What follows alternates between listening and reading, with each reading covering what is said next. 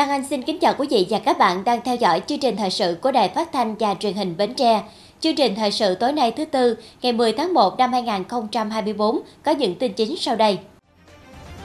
Tại điểm cầu Bến Tre, bà Hồ Thị Hoàng Yến, quyền bí thư tỉnh ủy, chủ tịch Hội đồng nhân dân tỉnh chủ trì tham dự hội nghị trực tuyến toàn quốc tổng kết ngành nội chính đảng và hoạt động ban chỉ đạo phòng chống tham nhũng tiêu cực cấp tỉnh năm 2023, phương hướng nhiệm vụ năm 2024.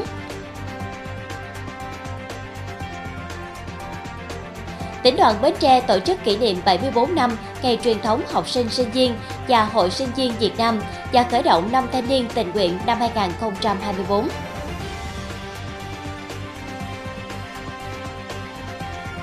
Đoàn đại biểu Quốc hội tỉnh Bến Tre giám sát trường cao đẳng, thực hiện chính sách pháp luật về đổi mới hệ thống tổ chức và quản lý, nâng cao chất lượng hiệu quả hoạt động của các đơn vị sự nghiệp công lập giai đoạn 2018-2023.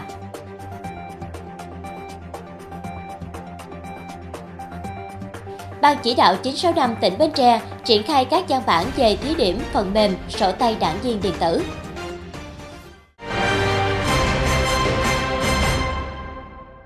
Sáng nay ngày 10 tháng 1, Ban Nội chính Trung ương tổ chức hội nghị trực tuyến tổng kết công tác ngành nội chính đảng và hoạt động Ban chỉ đạo phòng chống tham nhũng tiêu cực cấp tỉnh năm 2023, phương hướng nhiệm vụ năm 2024 bà Trương Thị Mai, Thường trực Ban Bí thư, trưởng Ban Tổ chức Trung ương, Phó trưởng Ban Chỉ đạo Trung ương về phòng chống tham nhũng tiêu cực, ông Phan Đinh Trạc, Bí thư Trung ương Đảng, trưởng Ban Nội chính Trung ương, Phó trưởng Ban Thường trực Ban Chỉ đạo Trung ương về phòng chống tham nhũng tiêu cực chủ trì. Tại điểm cầu Bến Tre, bà Hồ Thị Hoàng Yến, quyền bí thư tỉnh ủy, chủ tịch Hội đồng Nhân dân tỉnh chủ trì tham dự. Năm 2023, ngành nội chính đảng đã nỗ lực cố gắng chủ động, linh hoạt, tích cực triển khai thực hiện tốt các nhiệm vụ theo chương trình kế hoạch đã đề ra.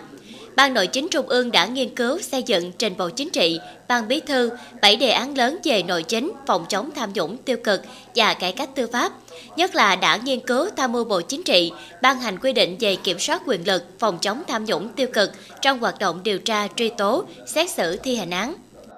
Năm qua, các ban chỉ đạo cấp tỉnh đã tiến hành 212 cuộc kiểm tra giám sát, chỉ đạo khẩn trương thanh tra kiểm tra các chuyên đề, vụ việc theo yêu cầu ban chỉ đạo trung ương và các cơ quan chức năng ở trung ương. Các ban nội chính tỉnh ủy, thành ủy phối hợp với Ủy ban kiểm tra cung cấp thực hiện 216 cuộc kiểm tra giám sát và trực tiếp triển khai 312 cuộc kiểm tra giám sát tập trung vào các địa bàn, lĩnh vực có nhiều vấn đề nổi cộm, dư luận quan tâm về tham nhũng tiêu cực, Tại hội nghị, bà Trương Thị Mai, Thường trực Ban Bí thư, trưởng Ban Tổ chức Trung ương, Phó trưởng Ban Chỉ đạo Trung ương về phòng chống tham nhũng tiêu cực, đề nghị ngành nội chính đảng và Ban Chỉ đạo phòng chống tham nhũng tiêu cực cấp tỉnh tiếp tục làm tốt công tác nghiên cứu, tham mưu, đề xuất những quan điểm chủ trương, định hướng lớn của đảng về lĩnh vực nội chính, phòng chống tham nhũng tiêu cực và cải cách tư pháp nâng cao hiệu quả công tác hướng dẫn, theo dõi, đôn đốc, kiểm tra, giám sát việc thực hiện các chủ trương, nghị quyết của đảng, chính sách pháp luật của nhà nước về lĩnh vực nội chính, phòng chống tham nhũng tiêu cực và cải cách tư pháp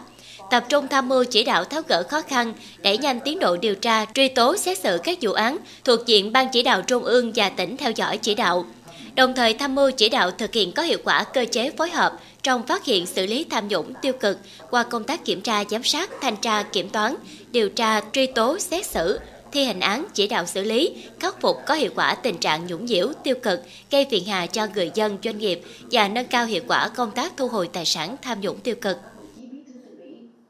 Sáng nay ngày 10 tháng 1 tại nhà Quốc hội, ông Trần Thanh Mẫn, Phó Chủ tịch Thường trực Quốc hội chủ trì làm việc với Thường trực Quỹ ban xã hội, ban công tác đại biểu và các bên liên quan để cho ý kiến đối với một số nội dung về hai dự thảo nghị quyết hướng dẫn luật thi đua, khen thưởng và kế hoạch phát động thi đua nhằm chuẩn bị cho phiên họp sắp tới của Quỹ ban Thường vụ Quốc hội cũng như các hoạt động hướng tới kỷ niệm 80 năm ngày tổng tuyển cử đầu tiên bầu Quốc hội Việt Nam. Ông Trần Thanh Mẫn cho biết, luật thi đua khen thưởng đã được Quốc hội thông qua và có hiệu lực từ ngày 1 tháng 1 năm 2024. Chính phủ cũng đã ban hành Nghị định số 98 quy định chi tiết thi hành một số điều của luật. Tuy nhiên, do Quốc hội là khối đặc thù, bao gồm cả đại biểu Quốc hội, do đó cần có những hướng dẫn cụ thể. Vì vậy, việc xây dựng hoàn thiện các dự thảo nghị quyết về kỷ niệm chương và dự thảo nghị quyết quy định về thi đua khen thưởng đối với đại biểu Quốc hội, các cơ quan của Quốc hội, các cơ quan thuộc Ủy ban Thường vụ Quốc hội và cán bộ công chức thuộc thẩm quyền quản lý của quỹ ban Thường vụ Quốc hội là yêu cầu cần thiết đảm bảo tính kịp thời, thống nhất, đồng bộ trong hệ thống pháp luật, bảo đảm bình đẳng giữa các chủ thể trong thi đua khen thưởng và ghi nhận những đóng góp của đại biểu Quốc hội trong quá trình hoạt động, tạo cơ chế động viên khuyến khích, ghi nhận đối với các cá nhân có nhiều công lao đóng góp cho sự phát triển của Quốc hội Việt Nam. Đây cũng là lần đầu tiên Quốc hội thực hiện phát động thi đua, do vậy có nhiều nội dung mới, cần vừa dự thảo vừa nghiên cứu, đóng góp ý kiến để hoàn thiện các dự thảo, với tinh thần tắt đầu tháo đó, khó đầu thông đó, sớm đưa vào tổ chức triển khai thực hiện.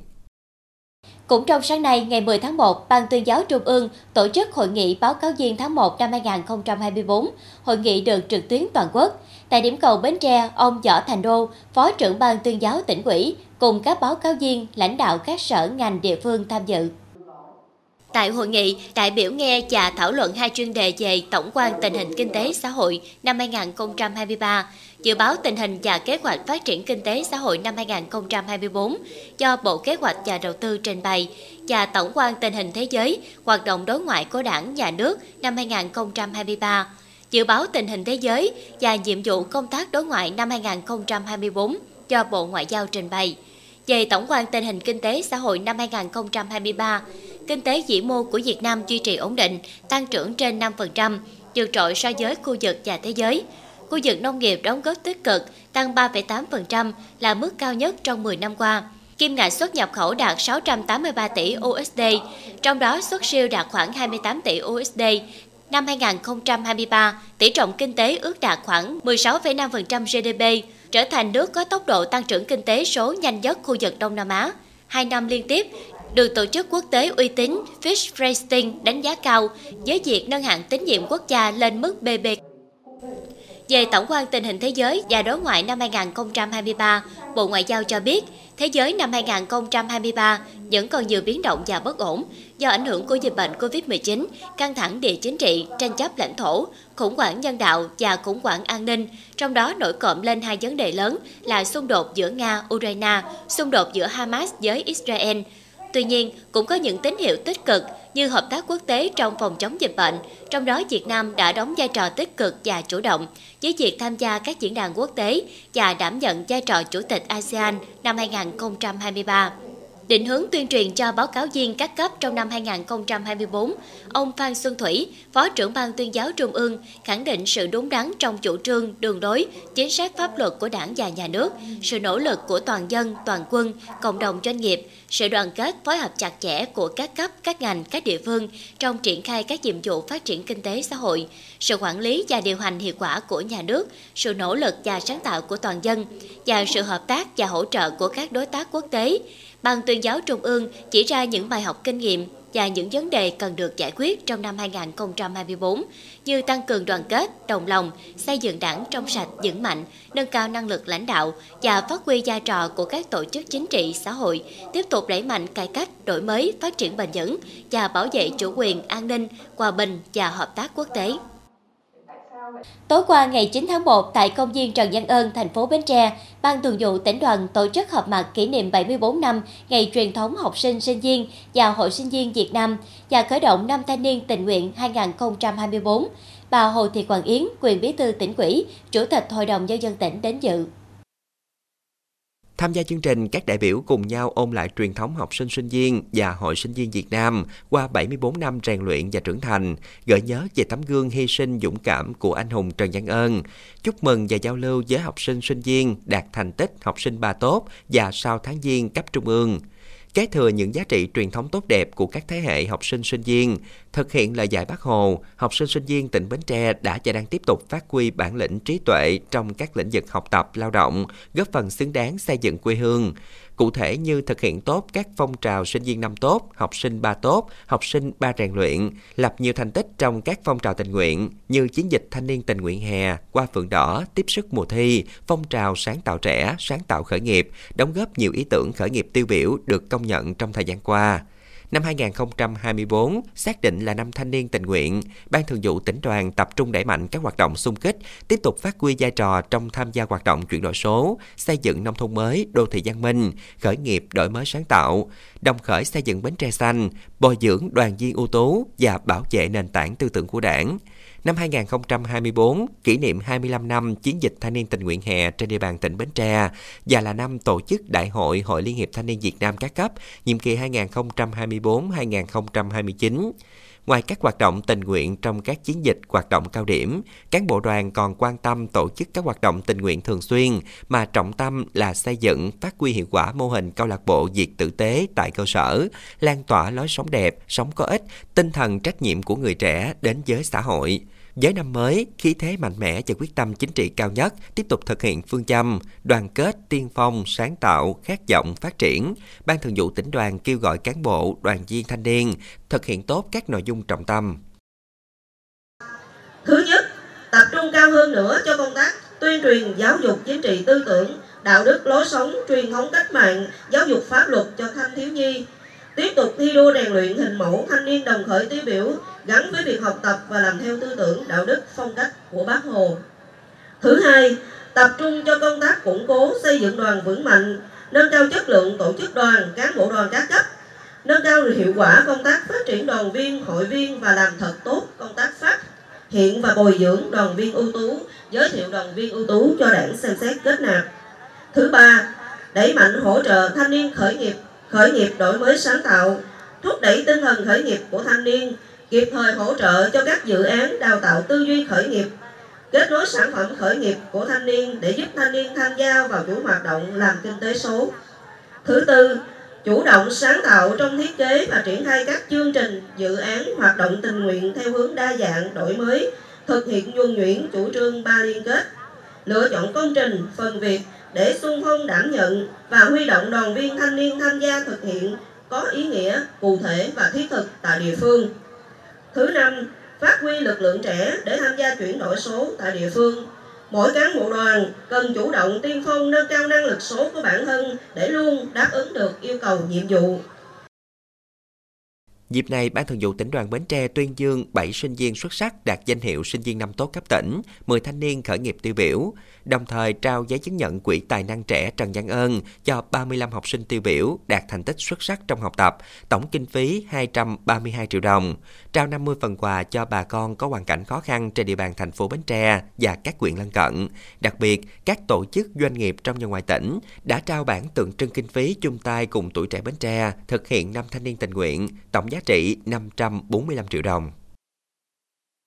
Sáng nay ngày 10 tháng 1, đoàn đại biểu Quốc hội tỉnh Bến Tre làm việc với trường cao đẳng Bến Tre để giám sát việc thực hiện chính sách pháp luật về đổi mới hệ thống tổ chức và quản lý, nâng cao chất lượng hiệu quả hoạt động của các đơn vị sự nghiệp công lập giai đoạn 2018-2023. Bà Nguyễn Thị Yến Nhi, Phó trưởng đoàn chuyên trách đoàn đại biểu Quốc hội tỉnh chủ trì buổi làm việc. Trường cao đẳng Bến Tre được thành lập trên cơ sở hợp nhất ba trường thành viên gồm trường cao đẳng sư phạm, trường trung học kinh tế kỹ thuật và trường trung học kỹ thuật công nghiệp Bến Tre. Năm 2016, trường thực hiện chuyển đổi từ giáo dục chuyên nghiệp sang giáo dục nghề nghiệp, từ đào tạo theo niên chế chuyển dần sang đào tạo theo học chế tín chỉ mô đun. Tháng 5 năm 2018, trường được tổ chức lại trên cơ sở sáp nhập trường trung cấp văn hóa nghệ thuật và trường trung cấp y tế. Qua nhiều giai đoạn phát triển, trường đã từng bước ổn định hoạt động, với cơ cấu tổ chức bộ máy hiện nay gồm hiệu trưởng, 3 phó hiệu trưởng và 15 đơn vị thuộc trường với 174 viên chức và 17 người lao động thuộc diện hợp đồng theo Nghị định 111 của Chính phủ.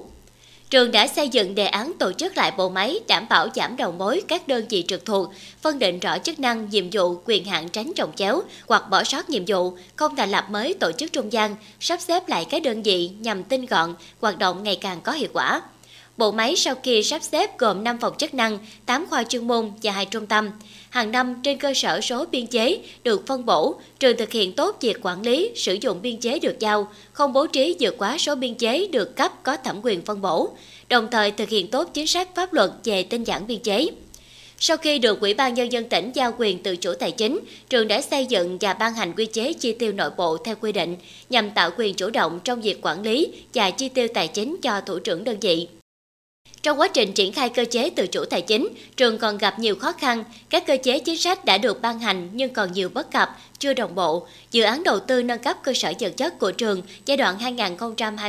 2021-2025 được Ủy ban Nhân dân tỉnh phê duyệt. Tuy nhiên, đến nay chưa được triển khai do chưa có nguồn vốn. Công tác sắp xếp tổ chức bộ máy của trường được triển khai thực hiện và cơ bản hoàn thành theo kế hoạch. Tuy nhiên, vẫn còn một số nội dung thực hiện còn chậm do các nguyên nhân khách quan. Bên cạnh đó, do các bộ ngành ban hành văn bản hướng dẫn vị trí việc làm đối với viên chức còn chậm so với thời gian dự kiến. Do đó, việc sắp xếp bố trí việc làm đối với viên chức đôi khi còn bất cập. Hiện tại, hầu hết cơ sở vật chất của trường được đầu tư xây dựng trên 20 năm, nhiều công trình trên 40 năm, hết niên hạn sử dụng và xuống cấp nghiêm trọng. Nguồn thu của trường hạn chế, việc đầu tư sửa chữa, mua sắm không thể tiến hành đồng bộ, chưa đáp ứng yêu cầu hoạt động đào tạo và điều kiện làm việc, phục vụ viên chức và người học. Bà Nguyễn Thị Yến Nhi, Phó trưởng đoàn chuyên trách đoàn đại biểu Quốc hội tỉnh, Phó trưởng đoàn giám sát đánh giá cao việc chấp hành và tổ chức thực hiện của trường cao đẳng Bến Tre trong tiến hành cơ cấu, xây dựng đề án sáp nhập hai trường,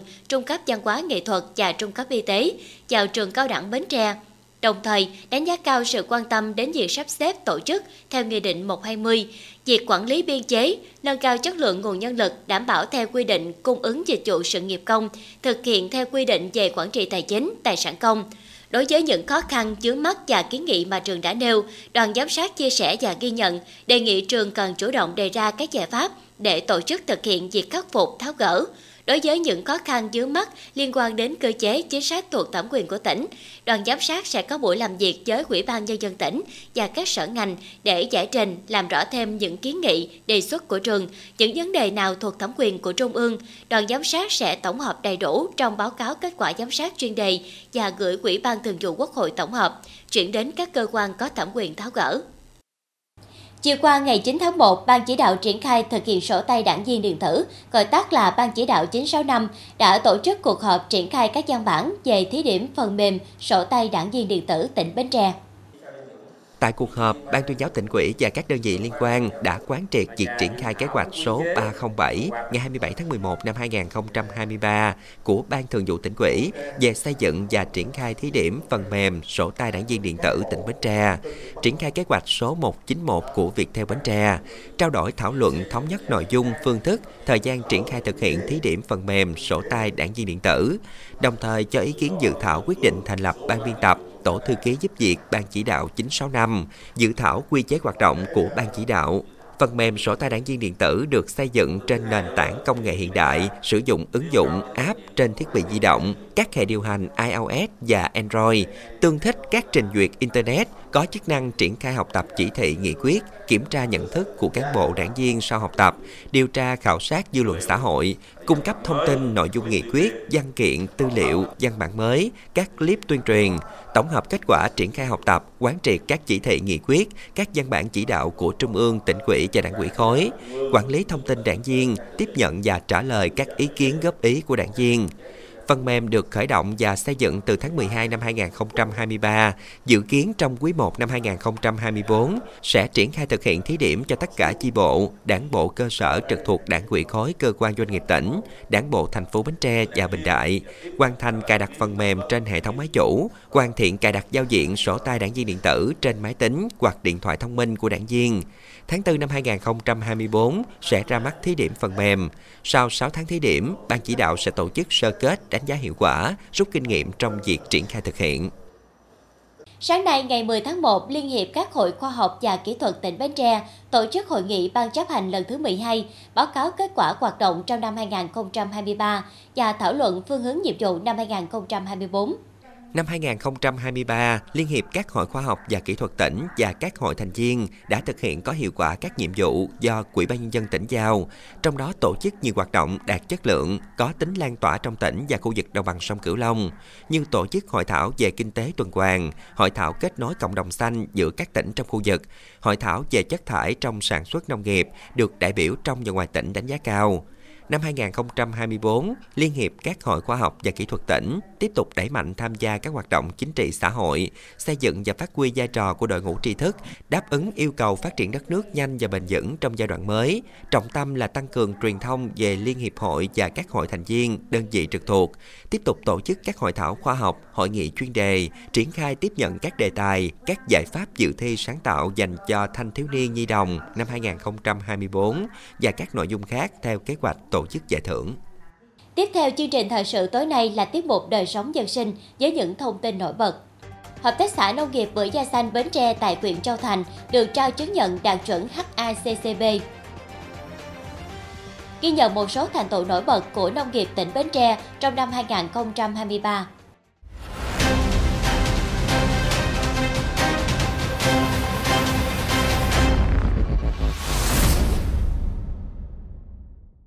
Sự hài hòa của chuỗi giá trị lúa gạo chính là giải pháp căn cơ để phát triển ngành lúa gạo hiệu quả và bền vững. Giải pháp này được các chuyên gia chia sẻ tại tọa đàm Giải pháp đường dài cho xuất khẩu gạo diễn ra tại thành phố Hồ Chí Minh. Năm 2023 là một năm kỳ tích của ngành gạo Việt Nam khi mang về 4 tỷ 780 triệu USD xuất khẩu. Đây không chỉ là cơ hội từ sự biến động cung cầu thế giới, mà còn đến từ sự tích lũy bền bỉ. Tuy nhiên, những bước đi vẫn chưa thực sự chắc chắn khi sản xuất xuất khẩu trong nước vẫn bấp bênh, phụ thuộc thị trường, chưa kể tư duy sản xuất lạc hậu. Thay đổi tư duy về giải pháp lâu dài á, chúng ta phải có giai trò thay đổi giải pháp thay đổi về tư duy sản xuất. Có nghĩa là không phải là chúng ta cứ đẩy mạnh phân bón rồi suốt từ sau nhiều chúng ta ra cái sản lượng nhiều mà chúng ta phải sản xuất sạch an toàn và nâng cao cái chất lượng và cái giá trị của cái lúa gạo để nâng cái giá của mình dù là nước cung ứng gạo hàng đầu trên thế giới, nhưng các hoạt động xuất khẩu vẫn mang tính thương mại phần gọn, thiếu sự đầu tư đồng bộ. Như vậy, trên con đường dài, ngành lúa gạo Việt Nam không chỉ tập trung xây dựng những chuỗi giá trị ngành hàng, mà còn phải tổ chức, sắp xếp để hài hòa lợi ích các khâu.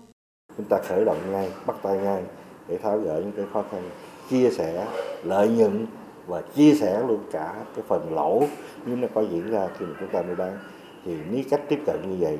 tôi nghĩ rằng là chúng ta sẽ không khó để mà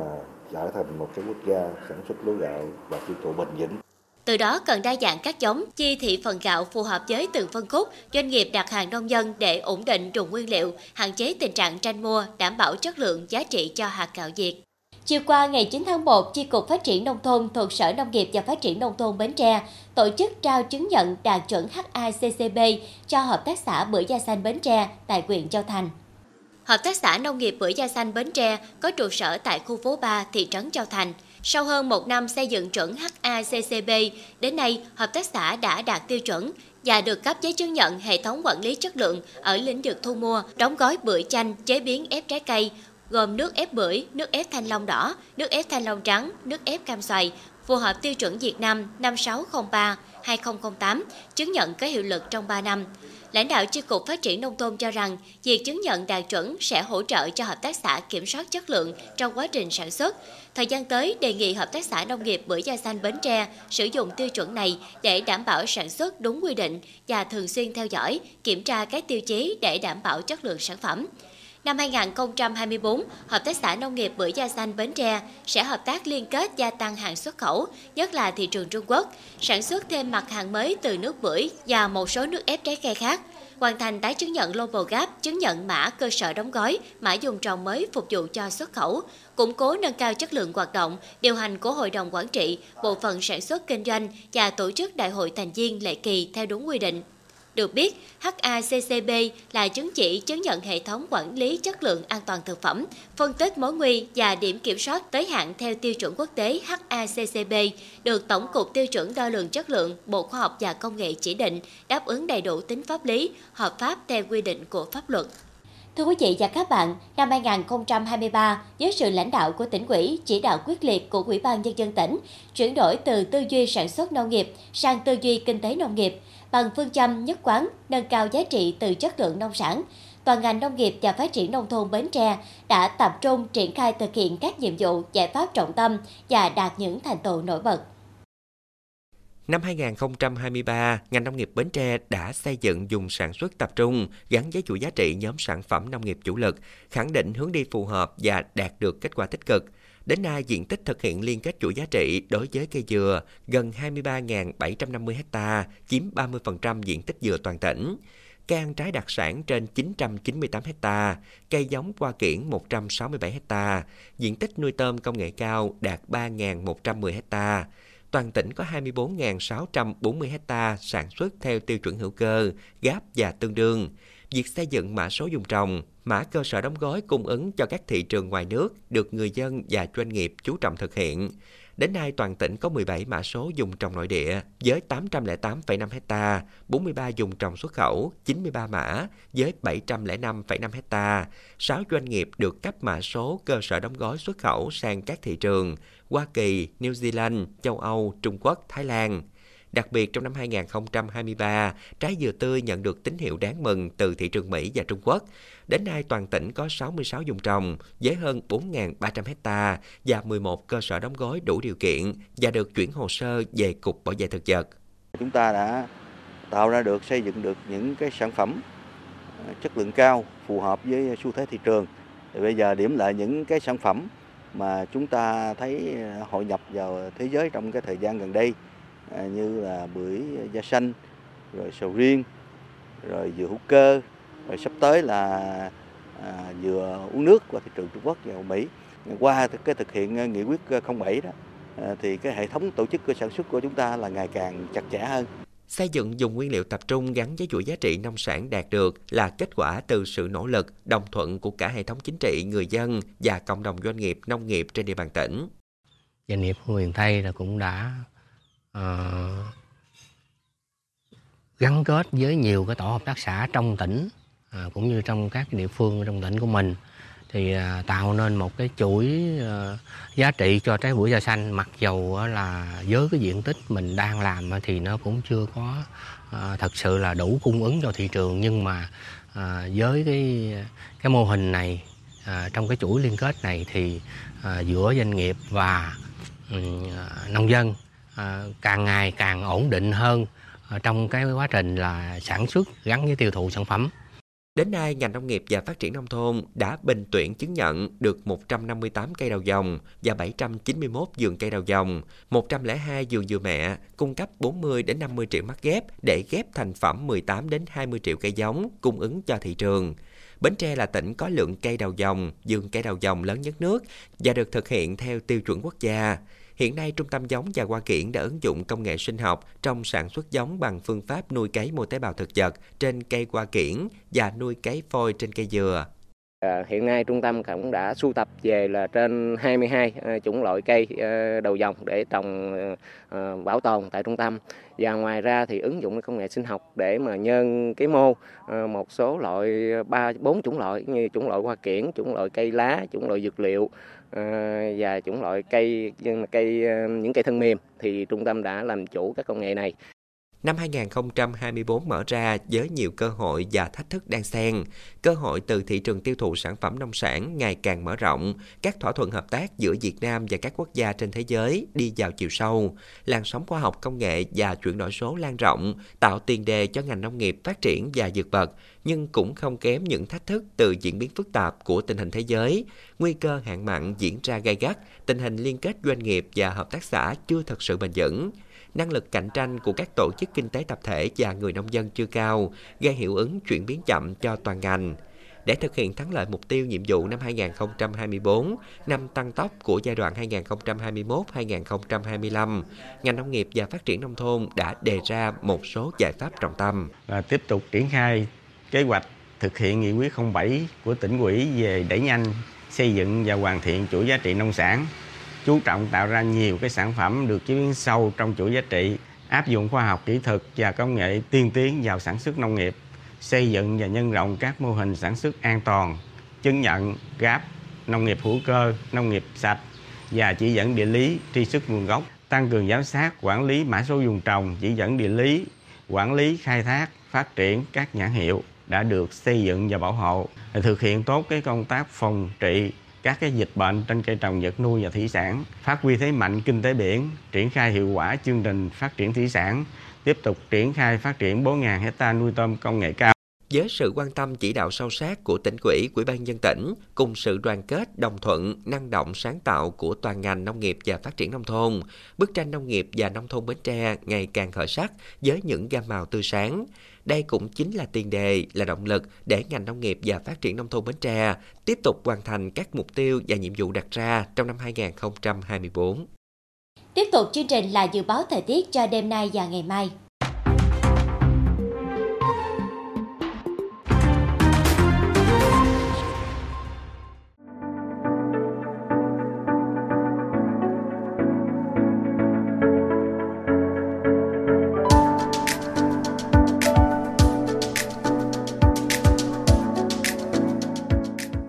Đây chúng tôi xin kết thúc chương trình thời sự buổi tối trên sóng truyền hình Bến Tre. Cảm ơn quý vị đã quan tâm theo dõi. Thân ái, chào tạm biệt.